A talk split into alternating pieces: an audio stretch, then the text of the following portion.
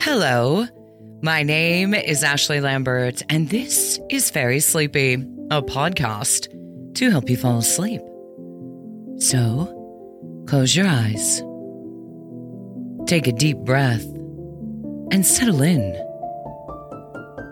And get ready for tonight's story The Pool and the Tree.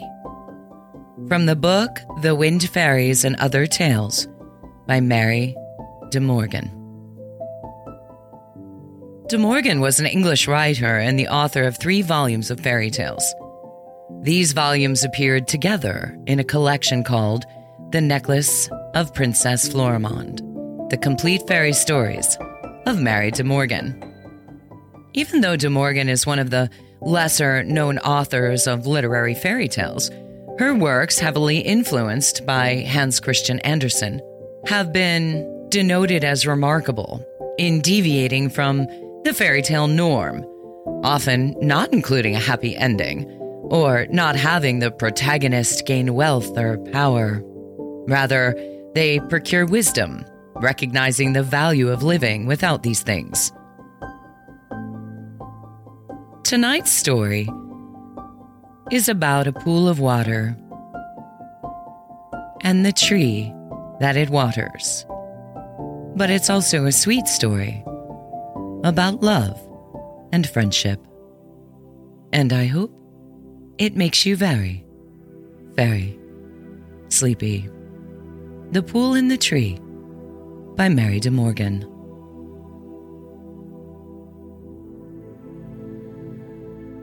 Once there was a tree standing in the middle of a vast wilderness, and beneath the shade of its branches, was a little pool over which they bent. The pool looked up at the tree, and the tree looked down at the pool, and the two loved each other better than anything else on earth. And neither of them thought of anything else but each other, or cared who came and went in the world around them. But for you and the shade you give me, I should have been dried up by the sun long ago, said the pool. And if it were not for you and your shining face, I should never have been able to see myself, or have known what my boughs and blossoms were like, answered the tree. Every year, when the leaves and flowers had died away from the branches of the tree and the cold winter came, the little pool froze over and remained hard and silent till the spring. But directly the sun's rays thawed it, it again sparkled and danced as the wind blew upon it, and it began to watch its beloved friend to see the buds and leaves reappear, and together they counted the leaves and blossoms as they came forth. One day there rode over the moorland a couple of travelers in search of rare plants and flowers.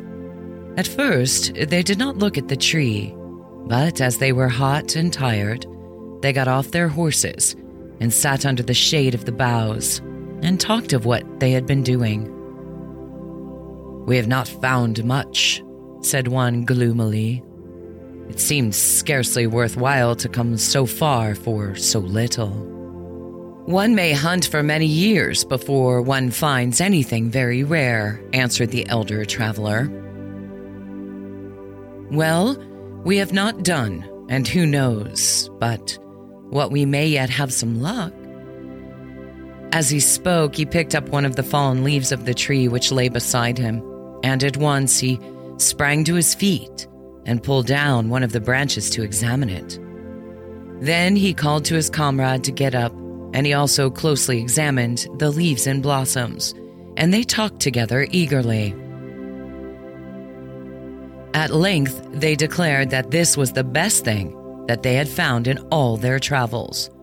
But neither the pool nor the tree heeded them, for the pool lay lovingly looking up at the tree, and the tree gazed down at the clear water of the pool, and they wanted nothing more. And by and by, the travelers mounted their horses and rode away.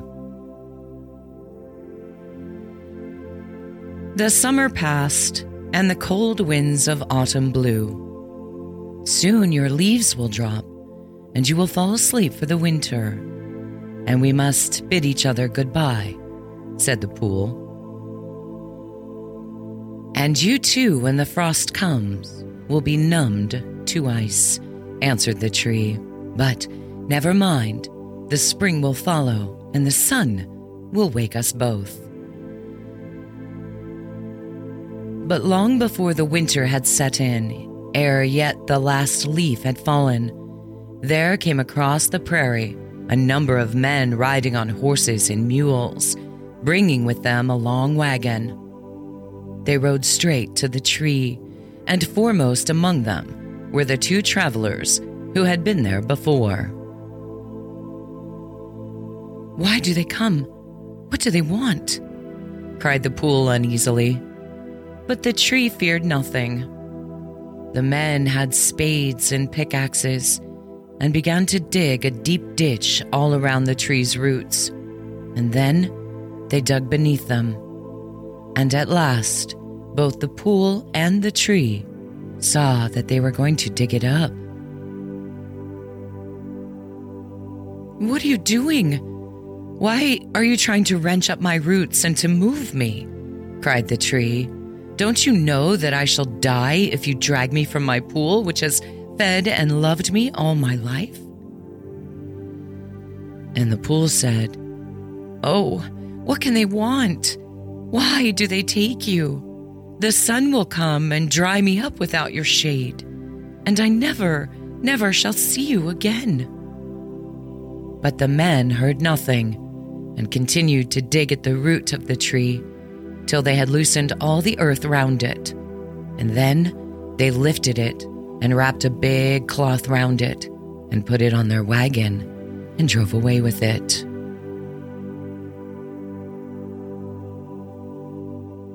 For the first time, the pool looked straight up at the sky without seeing the delicate tracery made by the leaves and twigs against the blue.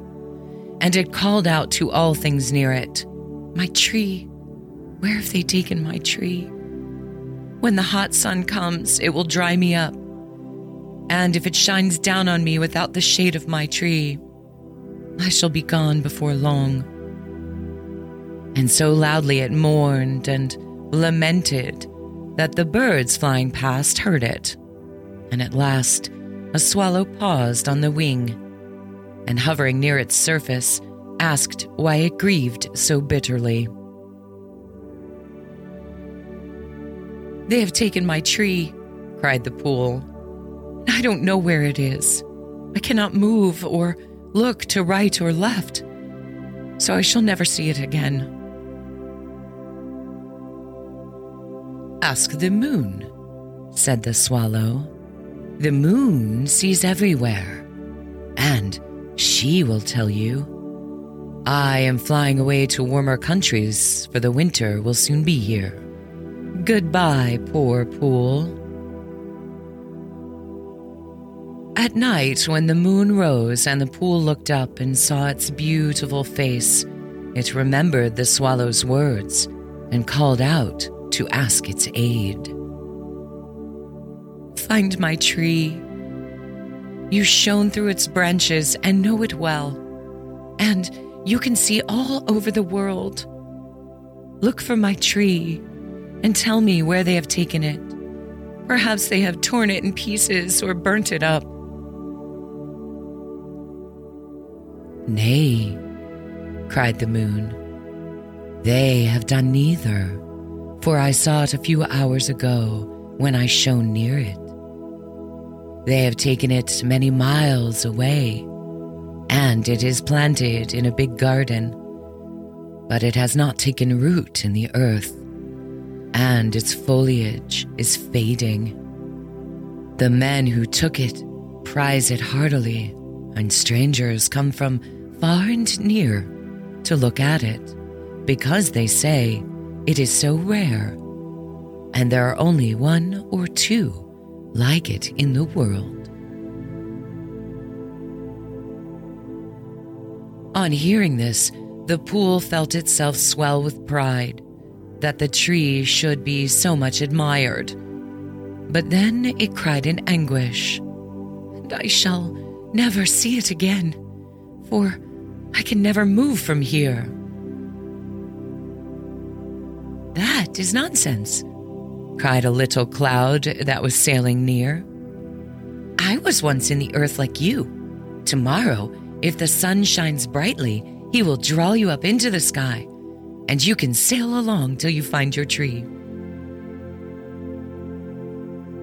Is that is that true? cried the pool. And all that night it rested in peace, waiting for the sun to rise.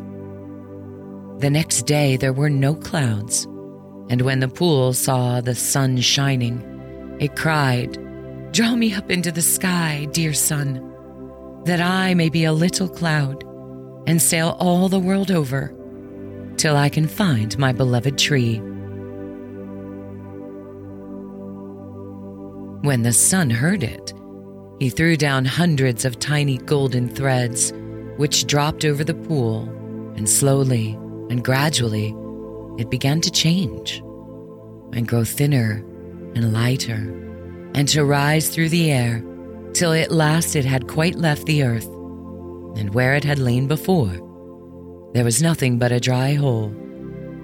For the pool itself was transformed into a tiny cloud and was sailing above in the blue sky in the sunshine. There were many other little clouds in the sky, but our little cloud kept apart from them all. It could see far and near over a great space of country, but nowhere could it espy the tree. And again, it turned to the sun for help. Can you see it?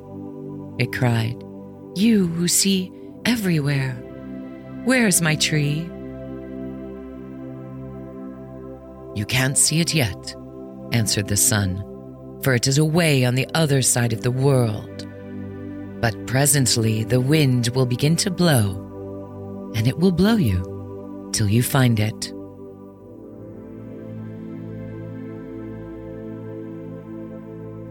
Then the wind arose and the clouds sailed along swiftly, looking everywhere as it went for the tree. It could have had a merry time if it had not longed so for its friend. Everywhere was the golden sunlight shining through the bright blue sky, and the other clouds tumbled and danced in the wind and laughed for joy. Why do you not come and dance with us? they cried. Why do you sail on so rapidly? I cannot stay. I am seeking a lost friend, answered the cloud, and it scudded past them, leaving them to roll over and over and tumble about and change their shapes and divide and separate and play a thousand pranks. For many hundreds of miles, the wind blew the little cloud. Then it said, Now I'm tired, and shall take you no further. But soon the west wind will come, and it will take you on. Goodbye. And at once the wind stopped blowing and dropped to rest on the earth. And the cloud stood still in the sky and looked all around. I shall never find it. It sighed. It will be dead before I come. Presently the sun went down and the moon rose. Then the west wind began to blow gently and moved the clouds slowly along. Which way should I go? Where is it? entreated the cloud. I know, I will take you straight to it, said the west wind. The north wind has told me. I blew by the tree today. It was drooping. But when I told it that you had risen to the sky and were seeking it, it revived and tried to lift its branches. They have planted it in a great garden, and there are railings round it, and no one may touch it. And there is one gardener who has nothing to do but to attend to it. And people come from far and near to look at it because it is so rare. And they have only found one or two others like it. But it longs to be back, stooping over you and seeing its face in your water. Make haste then, cried the cloud, lest before I reach it I fall to pieces with joy at the thought of seeing it. How foolish you are, said the wind. Why should you give yourself up for a tree? You might dance about in the sky for long yet, and then you might drop into the sea and mix with the waves and rise again with them in the sky. But if you fall about the tree, you will go straight into the dark earth, and perhaps you will always remain there. For at the roots of the tree, they have made a deep hole, and the sun cannot draw you up through the earth under its branches. Then that will be what I long for, cried the cloud. For then I can lie in the dark where no one may see me, but I shall be close to my tree, and I can touch its roots and feed them. And when the raindrops fall from its branches, they will run down to me and tell me how they look. You are foolish, said the wind again. But you shall have what you want. The wind blew the cloud low down near the earth till it found itself over a big garden in which there were all sorts of trees and shrubs and such soft green grass as the cloud had never seen before. And there, in the middle of the grass, in a bed of earth to itself, with a railing round it so that no one could injure it, was the tree which the cloud had come so far to seek. Its leaves were falling off, its branches were drooping, and its buds dropped before they had opened, and the poor tree looked as if it were dying.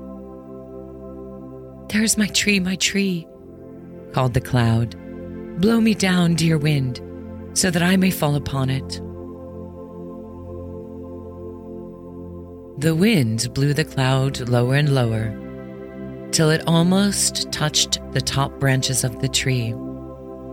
Then it broke and fell in a shower and crept down through the earth to its roots. And when it felt its drops, the tree lifted up its leaves and rejoiced, for it knew that the pool it had loved so much had followed it. Have you come at last? It cried. Then we need never be parted again. In the morning, when the gardeners came, they found the tree looking quite fresh and well, and its leaves quite green and crisp. The cool winds last night revived it, they said. And it looks as if it rained too in the night, for Round here, the earth is quite damp.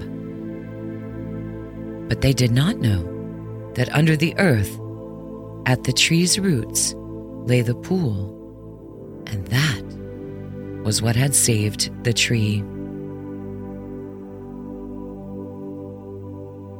And there it lies to this day, hidden away in the darkness where no one can see it, but the tree feels it with its roots and blooms in splendor, and people come from far and near to admire it.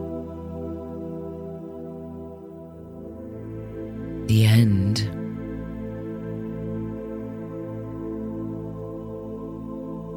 I hope you enjoyed the story, of the pool, and the tree. It's such a sweet story. And nature is mystifying and wonderful. Thank you so much for listening.